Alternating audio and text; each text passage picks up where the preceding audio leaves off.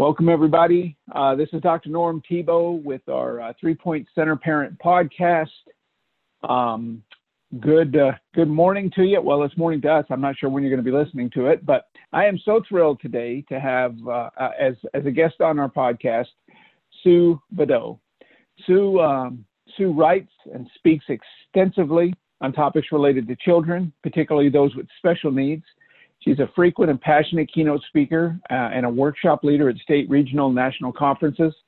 Sue and her husband Hector are the lifetime parents of 22 children, two by birth and 20 adopted.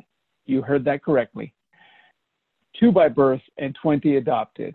Sue and Hector had three children who had terminal illnesses who are now deceased.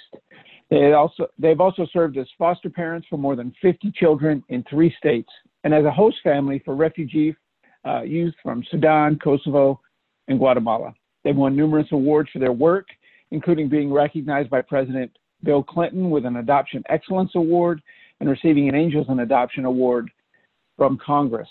Both of these awards were for their work on behalf of adoption and children in foster care, which is so near dear to all of us. Sue and Hector are also authors, and we'll talk a little bit more about their book a little later. The Badeau family children come from many ethnicities and personal backgrounds.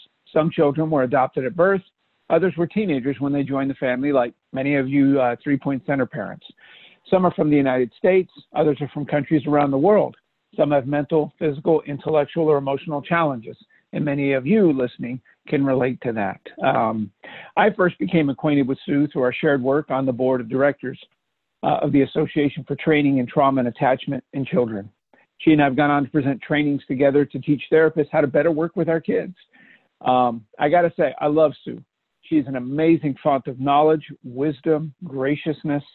Um, I, I, am so impressed by the the way she presents her information and who she is as a person. Um, you're to love Sue as much as I do, and I'm honored to call her a colleague and friend. So, with that, Sue, welcome to our podcast. Wow, thanks, Norm. I'm so excited to be talking with you. That was over the top uh, introduction. But thank you. And, uh, well, it's, it's all true. I could have gone on for the whole podcast. and I have to tell whoever's out there listening that I love you equally. So this is like a mutual love fest here. um, oh, thank you, Sue. I'm looking forward to to just having this conversation with you. Thank you. Thank you so much. So we'll, we'll jump right into it, Sue. You have been involved in adoption at a variety of levels for a number of years. How did you first become involved with adoption? Well, interestingly, um, involved in my mind and in my heart started when I was a child. I, I read a book with the unfortunate title of The Family Nobody Wanted. Uh, but the authors oh. uh, were the Doss family, D-O-S-S, and they were one of an early family in the U.S. to adopt older um, children, children with special needs, um, you know, children that were uh, from different racial and ethnic backgrounds. And they wrote a book. They did this in the 50s and 60s, and um, and they wrote a book about it that I read as a child, and uh, started asking my parents if they would adopt some siblings for me. Uh, they did not, but it it was that fire in my heart for a long time after that, and and luckily, um, even though uh, it didn't really come up immediately as I started dating my um, high school boyfriend who later became my husband. Um, luckily, he felt the same way. So, but then, you know, we got married and the beginning of newlywed life, that wasn't our first topic of conversation until we actually uh, went to a, an event at our church where they were kind of doing a recruitment uh, for families. And so, so we jumped right in with two feet. I mean, literally, it was very soon after we were married. Um, and then you know we were still in that newlywed phase and i soon after that was pregnant with our first biological child and we were very poor. And i walked we walked together. Uh, we didn't have a car at the time. We walked oh. to the local adoption agency uh, with me visibly pregnant us being very young not even having enough money for a car and walked in and said oh yeah we want to adopt a child. Um, i often tell people have to laugh like you just did. They should have laughed and sort of patted us on the head and said, "You're you're really cute, but you should come back when you grow up." You um, but because you know uh, the need for families, uh, and this was an agency that did do some specializing in older children and children with special needs. The need ha- is and always has been great. And so they they just like whisked us in and said, "We're so glad you're here, and let's get started." And and so so that's you know that's how it all began, and we we became foster parents first through that process, and then started adopting, and kind of went on from there.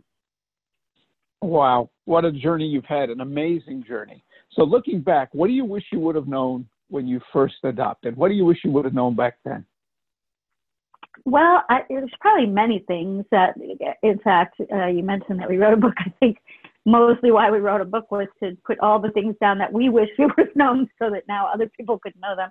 But um, I, I'd say now at this stage of my life, the number one thing that I really felt and continue to feel unprepared for.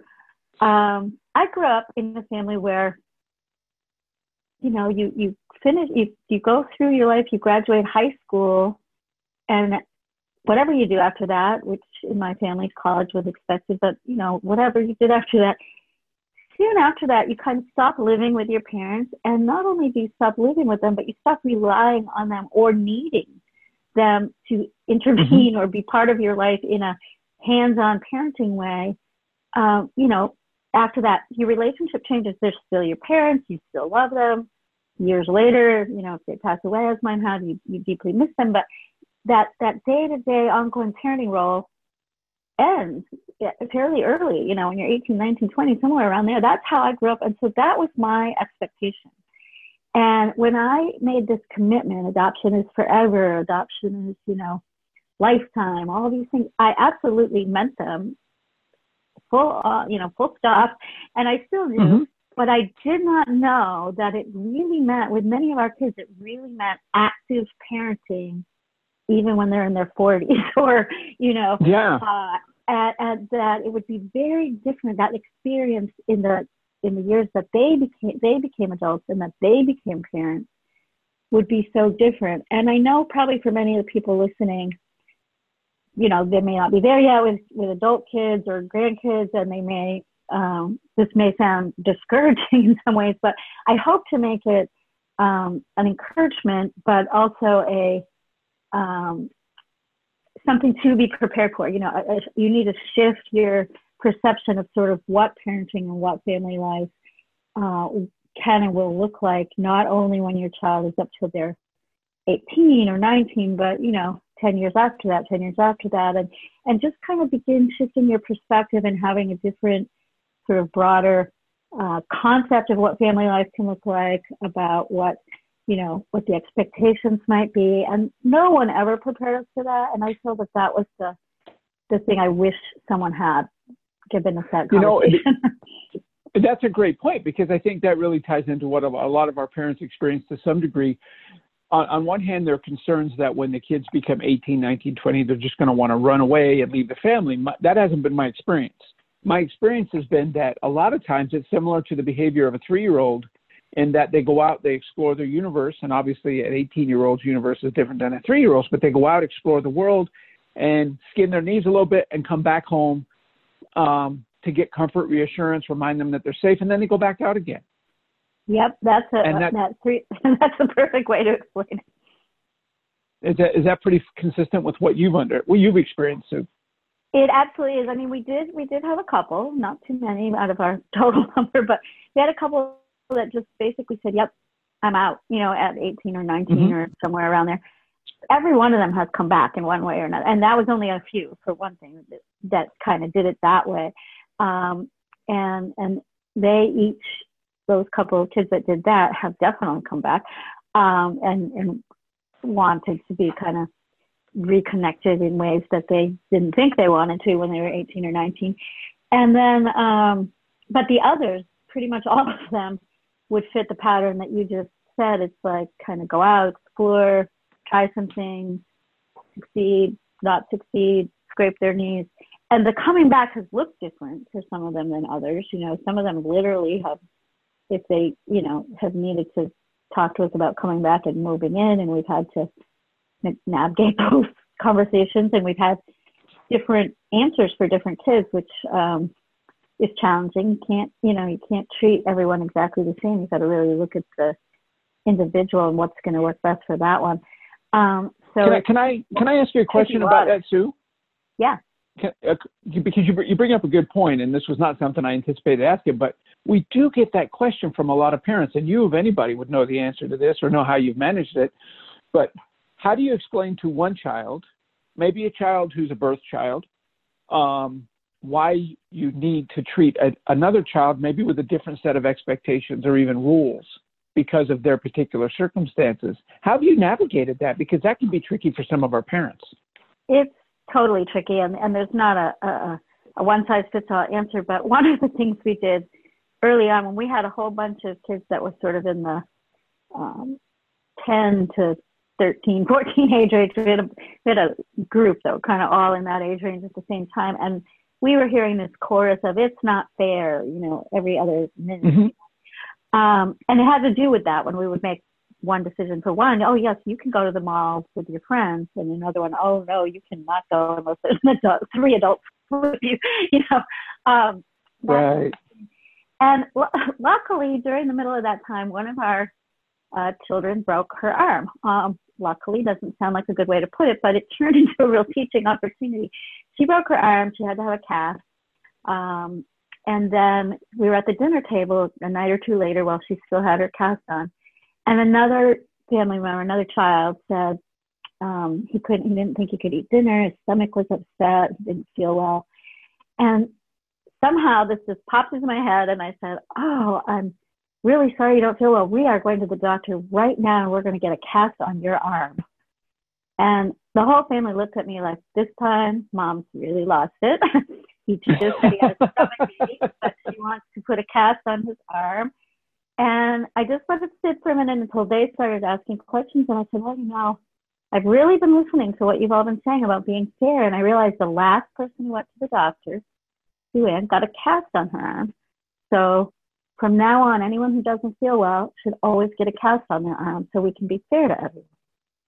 And, you know, they laughed. And, eh, but that led to a really good conversation about how treating everyone the same isn't what's fair and that it wouldn't be fair right. to get a cast on your arm if you had a stomach ache. And then we were able to extrapolate from that. And then over time, that didn't mean that this issue never came up again, but over time it was kind of a touchstone we could come back to and remember the cast on the arm conversation. So I think that's a really important thing for parents is to kind of create these sometimes silly, sometimes fun um, moments that kind of can be touchstones you can come back to in future times when you have an issue that you know you're not going to solve this issue once and for all. It's going to come back again and again, but you have something you can sort of bring everybody back to that, oh yeah, we've been there, we've talked about this.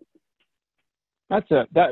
Thank you. That I think that makes perfect sense, and I know that'll be that'll uh, spark some thought from some of our parents. That's a great way to manage that, and it, it, it, that is typically a challenge.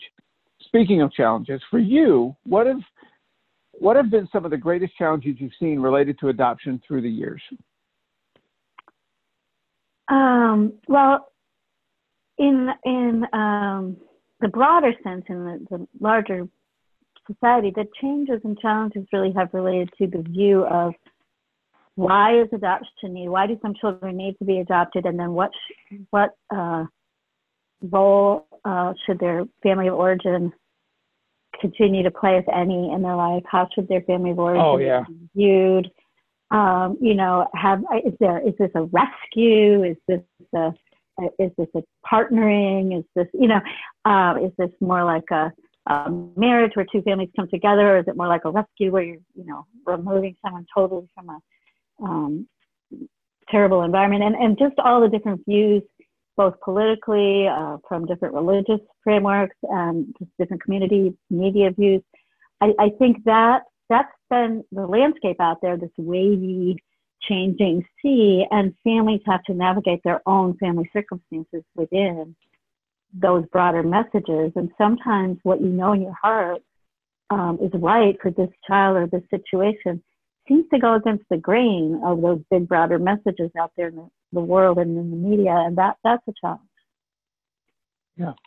Well said. Well said. Sue, have your have your views on adoption changed throughout the years, and if so, how have they? Yeah, absolutely, and kind of uh, that's a great follow up to what what we were just talking about because um, I, I have to be honest and say that as that young, early, um, you know, newlywed, uh, uh-huh. thinking thinking that that I was rescuing somehow children from from terrible situations.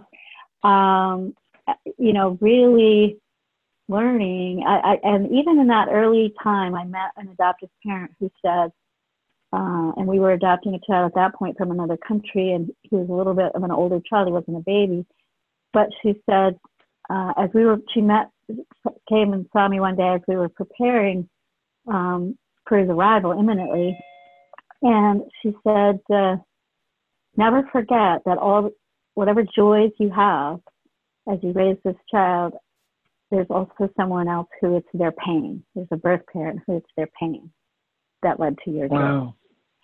And this was years, decades before people outside of, you know, outside of like Bowlby, you know, this was yeah, years yeah. before before people were really talking about trauma and attachment the way we are now. But this this mom, she was a foster mom and an adoptive mom, she got it and she said that to me and that really kind of began the process of opening my eyes. But my my views on adoption as sort of the solution um, for for almost any child who's ever experienced trauma in in the home um, to now thinking adoption is a very very big um, you know uh, it's it's so big that it should really be weighed very carefully and it should be uh, not the first uh, thing that systems look at for a child uh, now, by the mm-hmm. time you're an adopted family, by the time you're a family that has a child in your life, um, then hopefully if systems have done their job well, then yes, you should be thinking about adoption and that commitment of permanency that that child needs.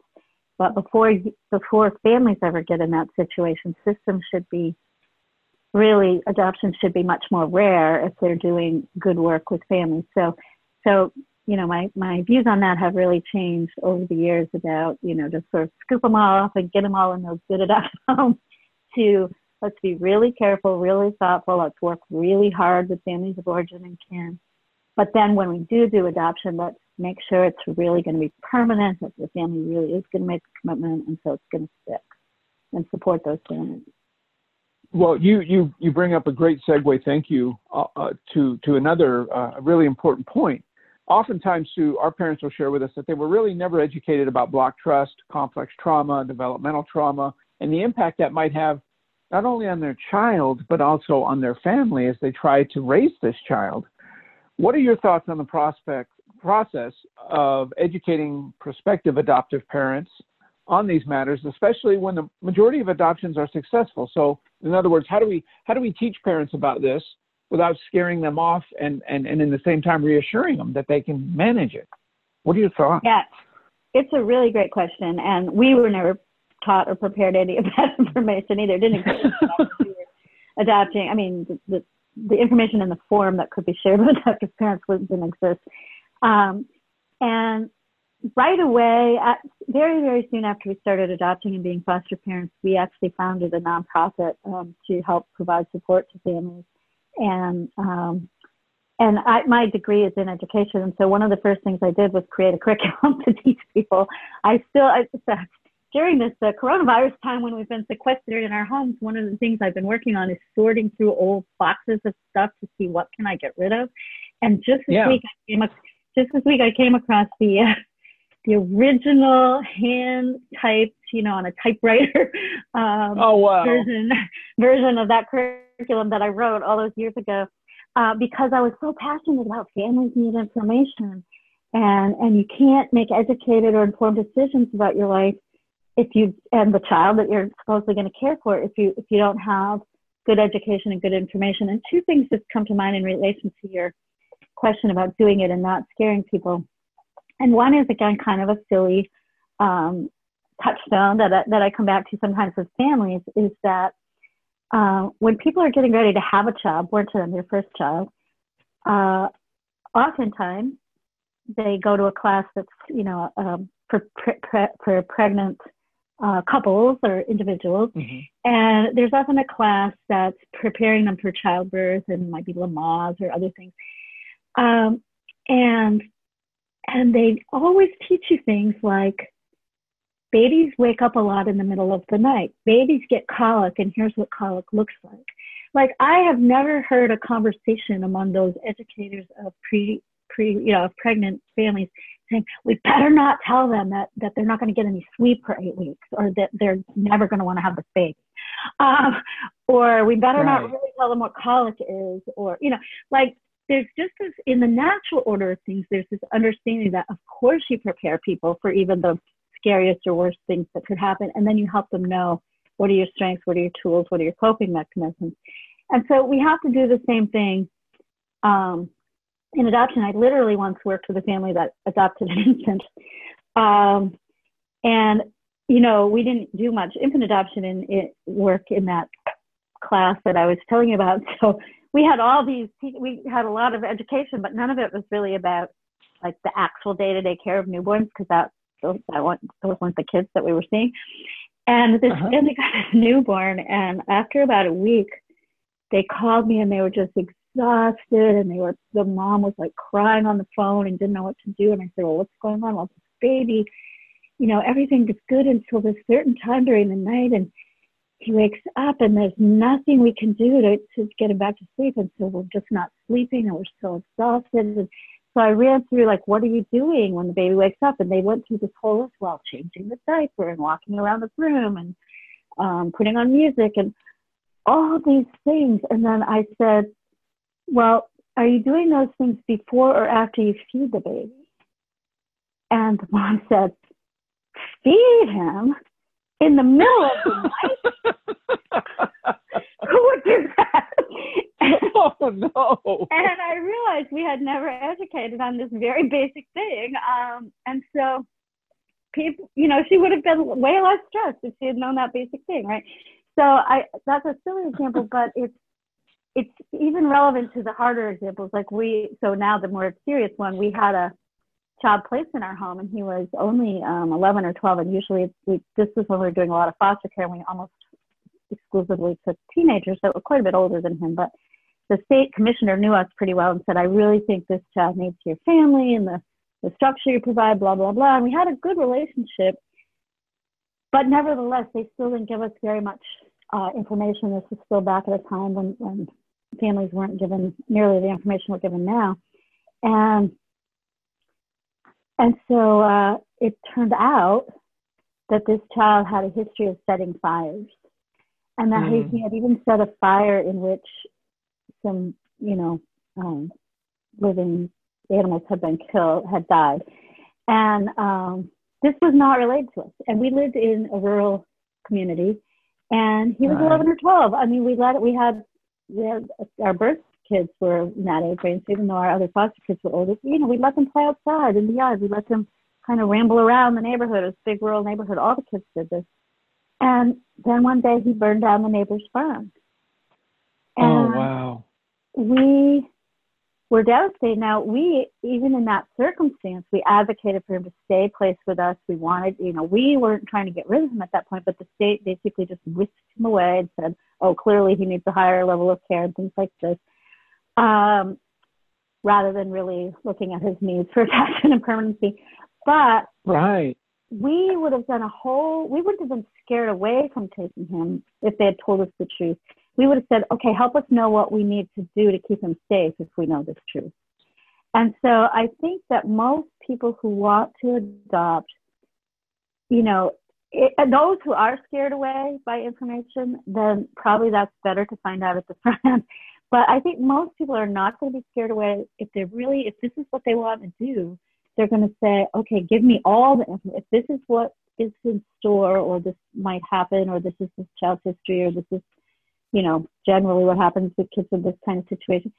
Give me all the information I can have to be the best parent and to make the best decisions for this child and for the safety of the rest of my kids or my community or whoever else might be involved. so we would have been better parents to him and better citizens to our neighbors if we had known the yeah. truth. And we could have worked very differently. And we certainly wouldn't have let him just go roaming around playing in the neighborhood like other 12 year olds do, we would have had different rules for how, you know, how we um, Right. engage with them, and so on. So I really, um, I really think that families need education, and that even those that seem to be successful, when you said the majority are successful, I think even those that appear successful on the outside, and and, and therefore are in in a lot of measures, they still also can benefit from more education and from knowing more about some of these things. They can become more successful or go from kind of good to great, um, if you will. That's that's a really really good. And and of course it's frustrating. I'm sure some of our parents listening going, but they don't give us the information. We can't get the information, or we don't know, and always frustrating. Always frustrating. Always, and that yeah. that's just something we're going to have to continue to work on. Getting open adoption records, fighting for that, fighting for Right. for, for birth family histories. Yeah, and I I tell families all the time that when you there was a time, and when we when we had that experience, it was true. What I'm about to say, there was a time when agencies deliberately did not give information to families, thinking we're going to scare them away, or we'll never a family for this kid if we tell everything or whatever. I think that time has mostly passed. I'm not saying there's no agencies that do that, but I think there's been between the positive education and the negative of lawsuits. Um, I think there's been um, a shift. And so most of the time now when families don't have, you know, later learn information that wasn't shared with them at the beginning, it's not because anyone deliberately withheld it, it's because it truly wasn't known. And for many of our Mhm. kids, things things that caused their earliest trauma or their deepest wounds or their attachment challenges, most of the time just aren't known. The child doesn't know it and the birth parent doesn't know it and no workers that work with them know it. Not in a cognitive verbal way that you can talk back and forth about and not in a way that can be Right. written down in a file. So when we, as things emerge and we learn new things, we have to not be angry and say, "Oh, no one told me this," but say, "Okay, as this new information is emerging, what new information do I need to learn to keep up and to get a step ahead?"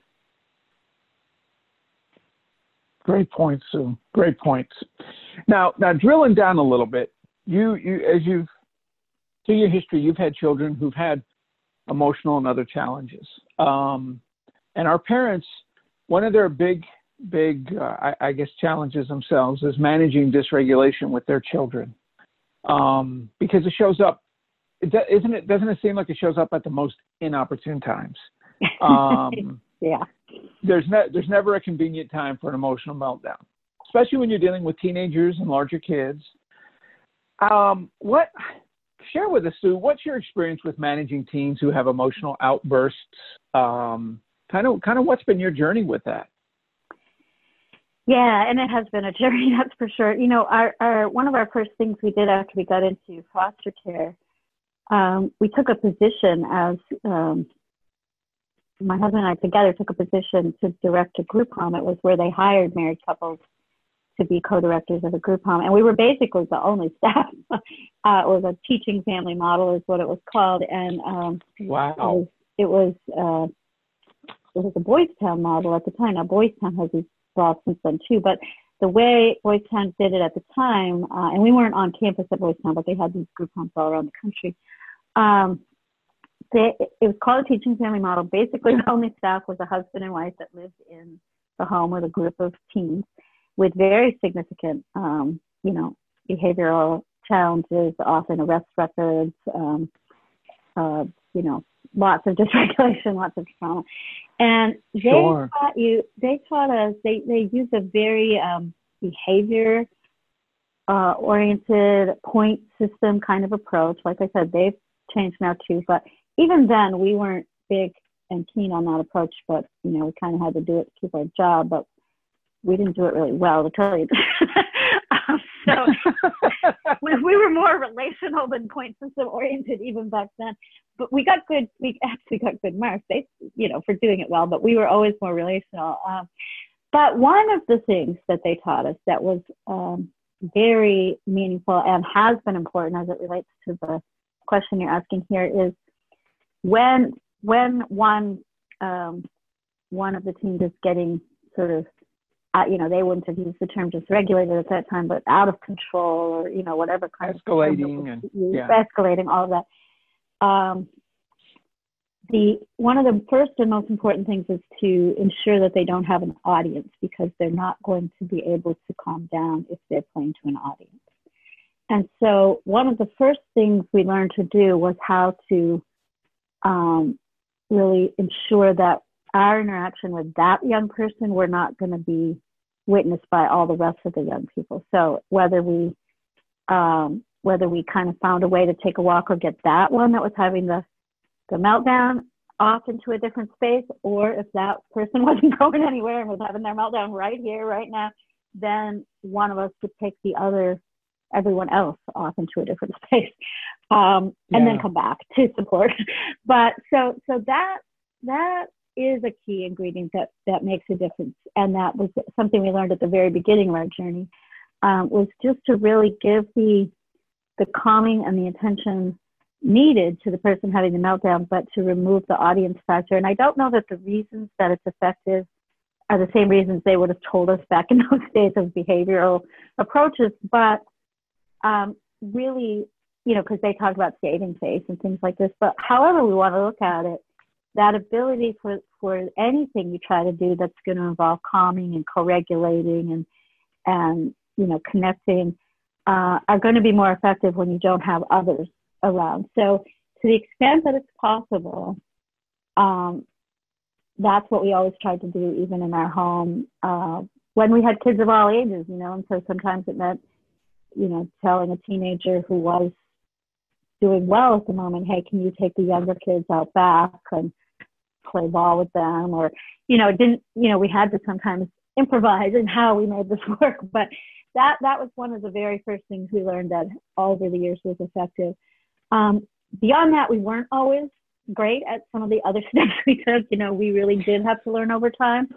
Um, sometimes, you know, we did things like yelling or trying to reason with someone that's already dysregulating or you know things that now we know like don't don't work at all and, and only you know can make things worse.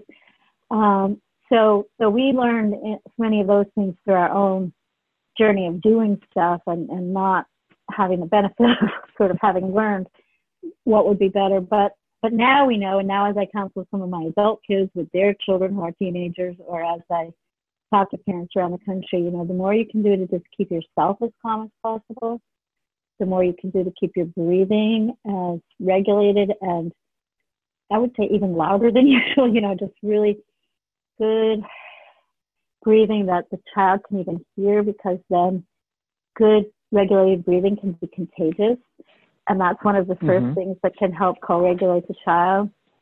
Um, so, you know, keeping yourself calm, trying to do some co-regulating, trying, you know, keeping everyone else kind of out of the area, not trying to uh, use your voice as little as possible, you know, not really trying to talk through it or rationalize, um, and not trying to totally invade the boundaries of the, the, you know, not getting overly close, not, not, but kind of be, not leaving the room, um, staying present, trying to do some of these co-regulation things, but just um, allow, you know, trying to keep everything as safe and calm as possible, tuning in, saying, you know, even if, the, and not responding in kind to the kinds of aggressive comments that the young person might be making, but saying, just, you know, saying, we'll, we'll talk about that when we're calm. Can't do that right now, you know, and just kind of yeah.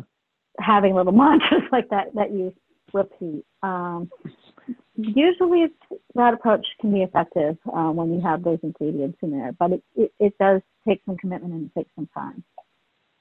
I'm I'm gonna I'm setting you up on this, and I apologize in advance. And, and because Sue, you and I, when we were in, uh, we were doing a training in Hawaii, and I shared that I see the metaphor I used to use was that parents are kind of like a platform that the kids are on the roller coaster, and we have to be the platform that they step off to for serenity. And you gave me a metaphor that was even better and I and I and I'm putting you on the spot. I don't know if you remember that metaphor, and I couldn't remember it. I do, oh, do you no. know what I'm talking about? oh, I can't. I can remember. A lot. Oh my goodness. Um, well, if you if you think of it, if you think of it, let, let, chime in and tell me. But I remember thinking, yeah. wow, that's brilliant. I want to say it had something to do with a circus, but I could be totally off base. we're always we're always looking for these wonderful metaphors that, that yeah, are impactful. And, and, I use metaphors all the time, um, but that particular one at the moment isn't coming to me. Maybe it will. So. Put a pin there. well, yeah, yeah. And if and if you remember, even after we're done this podcast, I'll I'll send it out to all the parents because it really was impactful. I remember thinking, wow, I need to use that instead. I'm gonna. I, I remember even asking you, Sue, can I borrow? Actually, can I steal that? So yeah. You can. Yeah. So so after after you you know you have these intense interactions with your kids, you know, um, how do you how do you decompress afterwards yourself? And and I'm gonna I'm gonna have a part B to that. I'll ask you to address. You know, you and Hector, obviously, you you've been through a ton together, and here you are, coworkers, colleagues, and best friends, and husband and wife. How do you how do you manage to keep your marriage a priority when everybody's yeah. pulling at you in such emotional ways? And so, if you, if you could speak to those two things, you know, the self care piece and then the marriage piece, that would be great. Yeah, and, and again, this is a great time to do this uh, conversation now that I can sort of over the span of time reply to it because I I want we've been married 40 years. We we dated seven years before that, um, and wow. we really are best friends, and we really are in love, and we really our marriage is really strong.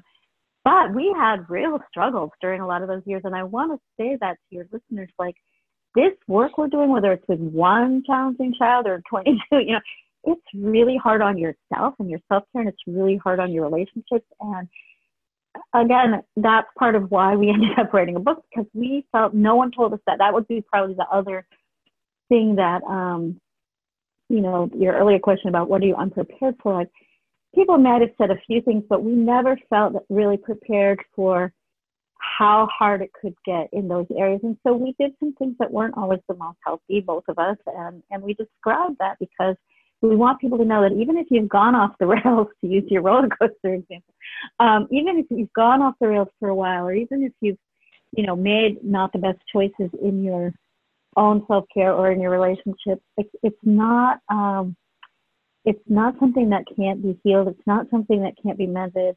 I mean, maybe you know, there I'm not saying there are never times that it can, but most of the time um, it can be healed, it can be mended, it can be stronger and better um, afterwards. And over the long term, that process actually helps our kids because they need oh, they need role models of people who who do um, they don't they, they're never going to achieve perfection and either are we but they, so they don't need role models of perfection. They need role models of people that struggle and that fail sometimes, but still figure it out and still don't walk away from each other, don't beat each other up, don't, you know, don't um, don't completely quit. So I think that there's there's benefits and lessons even in the struggle. But um, now that we're on the other end of it, the things that I can say that have been successful and that have worked mm-hmm. um, really a, a, sort of an answer to both parts of your question at the same time. It's funny, Hector and I just did a whole workshop for a conference um, on that topic of how do you still have a healthy marriage 40 years later and all these kids and all these challenges. Uh, so yeah. Whole, that's like a whole separate, you know, it's like a two hour workshop on that. But um, uh, the, the sort of shorter answer, one of the tips that we put in that, in that workshop that I think kind of relates both to the the self care question and the marriage question is you really each adult, whether you're a marriage or you know a single parent who has some kind of supports in your life, but right now we'll focus on that marriage question. Each adult has to have at least one solid support person that's not there for both of you, but that's just there for you. And I don't mean someone that's against the other person. I don't mean a triangulation. I mean, you have to kind of have someone that you can just pick up the phone and call and you can just say, um, you know, I'm going to pull my hair out or I can't handle it. You, you can make a complaint about your spouse if you need to. They're not going to take sides. They're not going to triangulate. So I'm not saying unhealthy relationships, but just someone who sort of gets it and lets you mm-hmm. that, but also someone who that kind of remind someone you share your self care plan. So you do need to have a self care plan, whether that's, you know, you're the kind of person that needs to get a little outdoors or a little exercise or a little art or a little music or a scented something or, you know, once you kind of know what your best self care strategies are, share it with this person And if you have more than one of them, that's great too, but have at least one. Share your self care plan with this person. Share the things that help you in your marriage the most with this person. Like, yeah, we really need a we need a date night or we need a time apart from each other or whatever it might be. Uh, share a couple of those tidbits and your own self care plan with someone so that when you, especially after these emotional outburst situations or really trying times, you have someone. Um, because many times in the marriage, you and your husband, spouse, partner are going to play off each other. And sometimes when I'm having a hard time, he's he's not, and sometimes when he's having a hard time, I'm not. And we can handle the ups and downs and stresses and strains of the kids. But when you're both having that hard time, that's when you need this outside support person. And this is separate from any therapy that you may or may not choose to have. This is separate from any actual group or organized support system you may or may not choose to have. Just having an anchor person, a friend, a sibling, your sister, your brother, whoever it might be, that you can just reach out to in those moments and say, remind me what I need to do now because I'm so stressed or I'm so drained or I'm so overwhelmed or I'm so exhausted that I can't even remember what my self care plan is. and as long that's, as you have at yeah. least one person like that, um, that's the most important thing. I think that helps you get through it. Well, and, and I think that's especially salient for, for many of our parents who are single. They've got to have that other person who can who yeah. can really hear them out and and be a soft spot for them to land. Yep, exactly. Um, so, in what areas, if in, in, looking at adoption itself, if you could, if, if through your experience, your vast experience, through, in what areas do you feel like adoptive parents need the most help? I think um, that what we just talked about, sort of really yeah. finding your people and having your your at least one, if not more, supports. I think that's really critical. I think even um, even recognizing how to take basic care of yourself, like are you eating right? Are you sleeping right? Are you, you know? So I think mm-hmm. that's one of the big things. I think that earlier point that I made about how do you help kids that you have adopted and as they get older, how do you help them transition into adulthood successfully and safely? Uh, I think that's I think that's really um, something people need help with. I think we've touched on several of the things already in our conversation. Yeah. That piece about treating different kids differently and meeting the needs of one, and especially when you have one child that seems to really just drain all the energy out of the family. And then you have the child that's doing well, but that nobody's noticing because they're doing well. Like, how do we mm-hmm. be good parents to both of those? you know, both those kind of situations. And um, and parents really need help and support with that. They need to know more information. They need tools and they need people. I mean, sometimes it does involve, well, the way you help support that is to have someone else you could call on to, to pick up some of that slack or to, to give some extra attention to the one that's doing really well. Um, one of the things we did in our family, we, uh, we don't do like godparents or anything like that through our, through our faith uh, community, but we, early on, um, after I think we hit a tipping point of having five kids, uh, one of my mm-hmm. sisters said to me, um, she said, I don't know how to be an, an aunt to five kids. It's too much for me. I can't do it. If you had one or two or maybe three, you know, and she was this young single aunt at the time, she traveled lot. She's like, I could bring them back souvenirs from my trips. I could bring them over to my house for a sleepover. I could do this. I could do that, but I can't do that with more than three. Or even if it was only one, but a child with significant special needs, I can't do that with that child. Um, and when that made us realize, you know what, we need to identify, we need to get her off the hook of thinking she had to do it for all five kids. And we said, what would help? And we said, what if we just told you focus on one of one of the kids? And she said, well, I can't do that. That wouldn't would be like favoritism. I said, well, what if we told you every one of our kids has somebody like you? So you you have one kid and every and we we go through a you know, and we picked someone for every child. So we called them special friends, but um, we made sure every one of our kids had a identified adult other than us. That was kind of like their favorite aunt. that would be in a that is so in a, in a more typical, you know, family would be the favorite aunt or the favorite uncle. And so every one of our people in our life who wanted to help and wanted to support and wanted to give our kids some time or attention, um, but couldn't figure out how to do it for all of them or couldn't figure out how to do it for a child with very significant special needs, all they had to focus on was one. And that way, each child did get that sort of treats back, brought back from trips or overnights or whatever it might be. And the kids with special needs that didn't allow for that kind of interaction, we identified other types of adults who could do the kinds of things that they would need.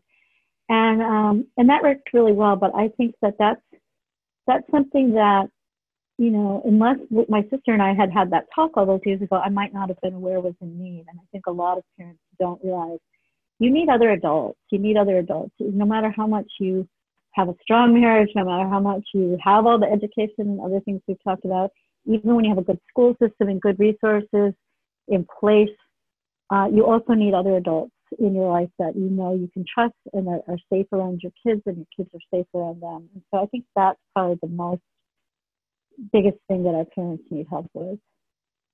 That is a that's really a brilliant idea. I love that, Sue. I really do. That's uh, good for you and Hector for for realizing that and working with your sister and making that work for your kids. What that's a great idea. Great idea. So uh, I'm going to switch gears on you for a little bit. Um, sure. I'm curious about your, you know, having seen what you've seen, and you've seen it all, uh, right? Uh, a lot of people say they've seen it all. You have seen it all. Okay. Um, you and I both know some people subscribe to the idea of a primal wound meaning that some say adoption in and of itself is traumatic to a child. And yet others suggest that, you know, epigenetics plays a larger part and that adoption in and of itself isn't traumatic. It's just the way it's a, it, it evolves, the way it happens. What are your thoughts on these various pieces? My thoughts are that our knowledge about all of this continues to evolve um, and that we don't really know um, the full answer. And but more importantly, we don't need to know. Um, I mean, it's good to continue to explore. So I don't mean we should shut off learning, research, or knowledge. But as a mm-hmm. parent, I don't need to know the, the specific. Oh, is is it a primal wound? It's just the mere fact of being separated from their birth mother. Is that an insurmountable trauma, or is it something in their genetics or is it epigenetic? What is this thing, epigenetics? Or is it how they were treated for those six weeks in between when they were with their birth parent? You know, or is it this or is it that? I think the more we can learn about underlying causes and root causes of things, the, the better it is for everyone overall and over the course of time. And I think our field and the various fields, psychology and, and education and, and so on, are doing this. But I think sometimes as a parent, you know, this this used to be phrased much differently back in the day we got started. It was just simply, oh, is it nature or nurture? You know, is it right, right. or environment? And um, and I think the answer really is we still don't know. We still don't really know. Mm-hmm. But what we do know is that for many of our children, um, there is significant early trauma wherever it started there is significant early challenges with attachment and different attachment styles wherever they evolved from. And that there are things that we, as the primary adults and caregivers and people, you know, adult people in their lives, there are things we can do to mitigate that and to make a difference. And if over time we we uncover and learn more about some of those early things, then then we and the professionals that we work with, if we have therapists and others in our life, can respond to those specific things. And but even when we don't, we can we can behave in ways that that demonstrate that we understand there's a backstory, there's an underlying story, there's more to what's happening in this moment of behavior or whatever that's going on in the child than meets the eye. And that if I can respond compassionately with the belief that there is that backstory, even if I don't know the fullness of what it is, um, then I'm going to have a better outcome with my child than if I sit here and try to think, well, now is this just him being a seven year old or is this, you know, adoption related or mm-hmm. is it, in those moments, those answers to those questions don't matter as much as can I respond compassionately as if there is that trauma backstory and work from there I also think it's important to the bit larger community. I, I do use a, a, metaphor a lot about trees. I know this isn't the one we're looking for before, but um, oh no, I, you, you keep talking. I do use a metaphor a lot about trees and how, uh, and, and, especially related to adoption and permanency, like the roots, the roots of the tree, and I often when I am doing PowerPoints, I have pictures of this, but how in each season the roots have a specific job to do the spring, you know, how they have to get the, the nutrients up to the out to the smallest of the branches so those little baby buds can bloom can can bud.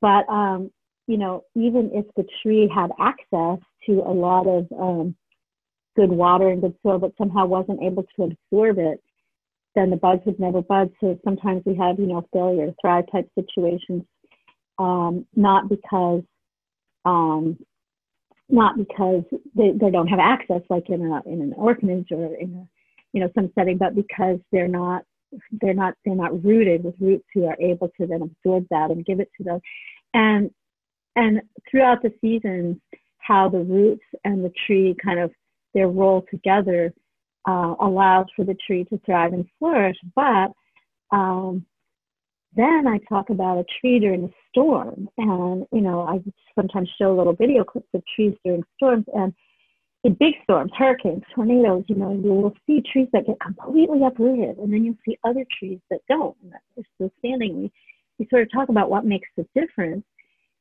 and the first thing people usually say about that is the difference is the roots. The stronger, the deeper the roots, the better likelihood that the, the tree is going to stand even through the storm.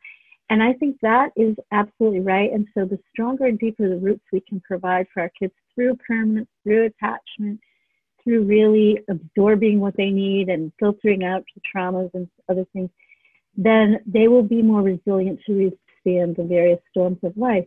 But the second factor is also true that takes people usually longer to pick up on, and that is even a tree with really good roots, if it's in an area that just keeps getting hit by storm after storm and the ground around the tree is saturated, then that tree is probably going to fall over in the next storm, even if it had big mm-hmm. roots. And so we have to pay attention not just to the individual roots we as like an adoptive family can provide, but what's the soil around us? Is the soil around us getting saturated by the storms of life? Are we just constantly exposed in our families and in our communities to constant, whether it's because of poverty, whether it's because of racism, whether it's because of lack of special education resources for our kids, whether it's because of coronavirus, you know, whatever it might be, are we just so exposed um, in our community that even when we're providing good roots individually, eventually we hit the tipping point. And so I think we have to we have to understand that it's not just you know this question of this sort of primal wound or this epigenetics, but it's it's even a bigger question of what's the soil, what's the community, what's the whole what's the whole picture that the child is planted in and that the family is planted in, and, and how do we strengthen both the individual and the broader community around the individual. You know, I could just talk to you forever, Sue. I really could. You're just so well spoken, and I, I'm just so appreciative of the way you teach. Yeah, I love so appreciative of the way you teach. So, speaking, you touched on coronavirus. Any feedback, any coaching for parents on talking to kids at home, um, to, to to other kids about, uh, you know, the coronavirus, COVID nineteen, and what's going on in in our country today? Yeah, I've been asked that a lot in the last few days um, from my own I bet. members and from, and um, you know, I I think there's a lot of there's a ton of good resources out there. So I I think you know, Child Child Trends is an organization that just put out a really nice packet of resources. So people are looking for something deeper and more than what I'm saying in this answer. Uh, that's one good place to look. Um, the organization is called Child Trends, and they just today put out this packet that's it's really great. And um, oh, and the national the National Child Traumatic Stress Network has also put some stuff out. But um, I think the most important thing is our own ability to a be calm and see, and secondly be consistent, and um, and thirdly to continue to connect. So you know, three C's. I like alliteration, but you know, if we're calm in our own um, responses to the, what's happening, the changes in our life, in our schedule, in our finances, in our health. Uh, if we're calm in how we respond, if we are um, keep everything as consistent as possible in the midst of change. So if we try to keep things like routines, schedules, meal times, uh, everything else is changing. So whatever we can keep consistent to keep as consistent as we can. and then the connectedness of relationships if we're together in the same house that's one thing if we're separated and now we can't go out and visit each other because of new restrictions you know finding ways through phone through text through facetime through um, other ways to just maintain important emotional connections uh, so i think that those are three things that are important the other thing i think is so important is uh, just you know anticipating to some degree what your kids might be wondering, and then to the other degree asking them what they're wondering. So, um, sure. Thinking in your own mind, oh, they might be concerned about this or that, so I'm going to address it. But on the other hand, asking, you know, what what are what are you thinking? What are you concerned about? One thing that struck me early on was when it came up was one of my grandkids said to to her parents, you know, a lot of the news and everybody was saying, you know, oh, it's only old people. It's only old people. Like that's and how kids were hearing it was, oh, this only affects old people, as if that was supposed to make them feel better. And it was making them feel worse, especially this, this one grandchild, because I realized about after I heard about the conversation she had with her mom, developmentally, if you're seven or even if you're 17, do you remember being 17? Like I was 17 my parents had me when they were like 21, so they were still in their 30s when I was 17, right? They were still in their 30s, right? 39. It's so funny. But I thought they were. I, I think I about that. yeah. you know, I thought my parents were so old when I was a senior in high school, and they were like 39. You know, and I thought they just didn't get any. They were old people. So the thing is that just that one little tidbit on the news, like, oh, this mostly affects old people, or the way children hear it. To them, that means this is going to affect my parents like even if their parents are still in their 30s, this, you know, they view them as old. So really, right. conversations like, um, what are we doing to stay safe, and is this going to affect me, you? How's it going to affect our family? What are we doing um, to to help us stay safe? What are we doing to help other people stay safe? You know, just really sort of tuning in, being tuned in, uh, listening, being present, and um, and then recognizing that, yeah, they're going to have reactions and behaviors that are all over the place. So again, kind of come back to that. How can I respond in ways that don't escalate? How can I be, continue to be calm? How can I continue to co-regulate them instead of escalating them?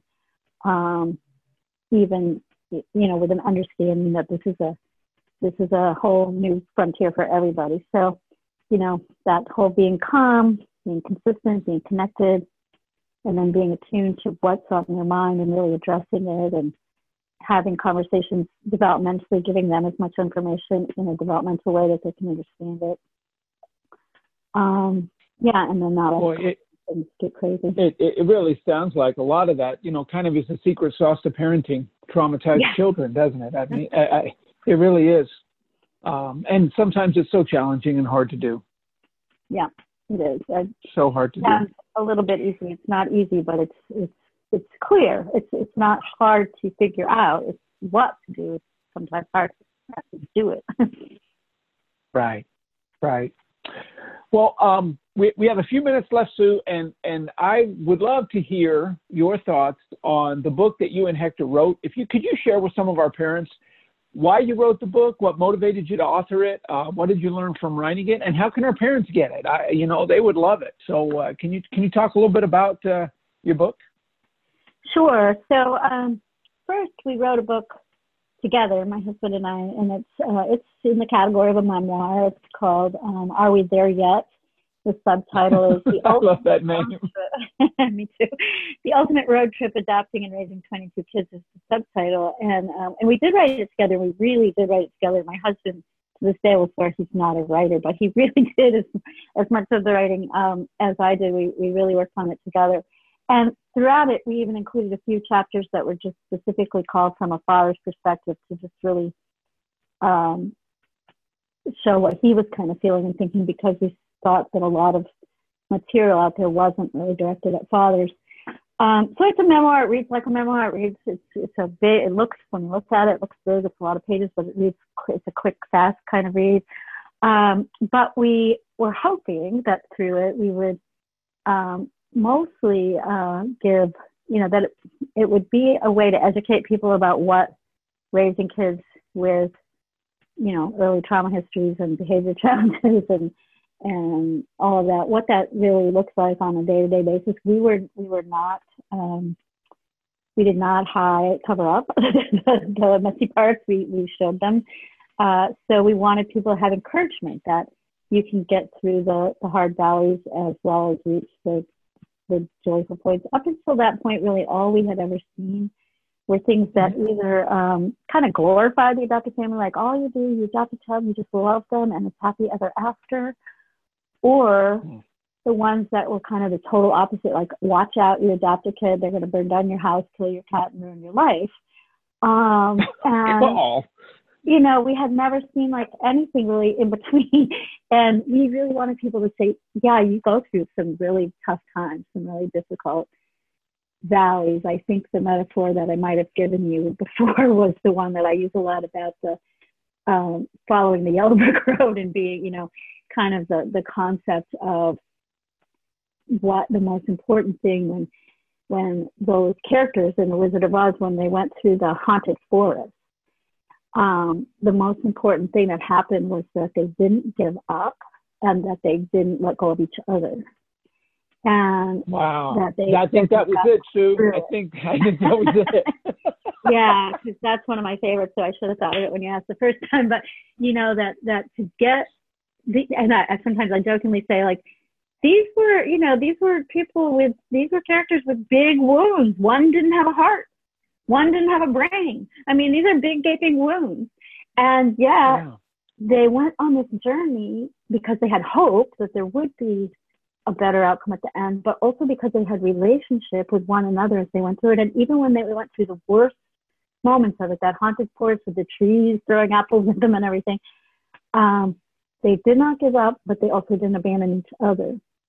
And I think that's, you know, that's what we wrote the book for was to help people understand, like even when you go through these hard places, uh, don't give up and don't abandon each other, and you will come out the other side. And unlike the movie, you know, you're going to have more than one haunted forest moment in your life. You're going to have several of them, but each time you can get through it uh, if you keep your mind, if you keep knowing that we're going to do this together, and there is going to be a continuing path of the yellow road that we can still follow even after we get through this.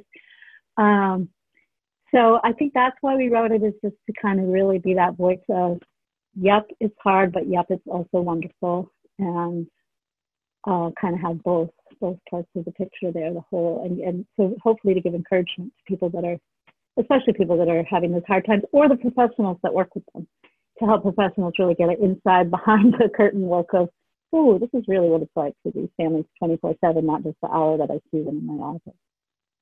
Right. So how how would our how would our parents be able to get your book, Sue? Um, well, of course, they can get it from Amazon because you can get pretty much everything in life from Amazon.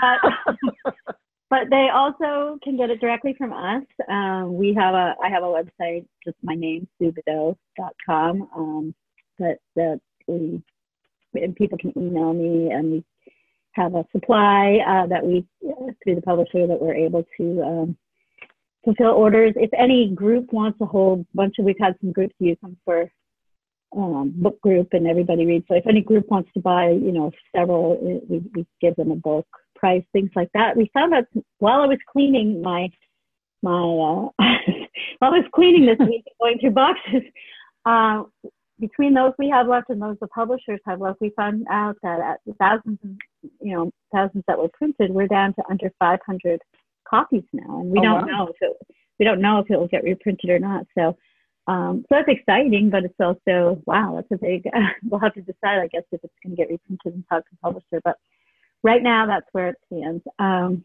but yeah, so they can either contact us directly or or go to Amazon. And and you know what we'll do, Sue, is uh, we'll put your information on the on the email we send out to all the parents where they link to the podcast. We'll put your information as well. Excuse me, so they can reach out to you. And is it possible for them to get a signed copy? Oh, absolutely. Yeah. If they contact us direct, Amazon doesn't do that, but we, we can do that. Yeah. if they contact us directly, we're happy to sign it. Wonderful. Well, we'll make sure they have your your, your information for your website and, and, and reaching out to you. I, I think it's wonderful. Uh, so I'm so grateful for your time today. Uh, just so grateful, of course, for your friendship, your leadership, and the wisdom that you share. We're all beneficiaries of it, and and thank you for all you and Hector do. Uh, we're just so grateful. Oh well, thank you, and I, I equally just love what you do and learning from you. I feel like I learn every time I talk to you, and um, so it's a great it's a great uh, friendship, and I appreciate it myself. Thank you, Sue. All right, everybody. We're, Sue and I are going to wrap up here, and uh, thank you. Uh, let me know again if you have any particular questions. Uh, you know, any topics you'd like for us to explore more deeply on the podcast. Thanks as always for your trust and for your kindness and support of what we do at Three Points. Thank you.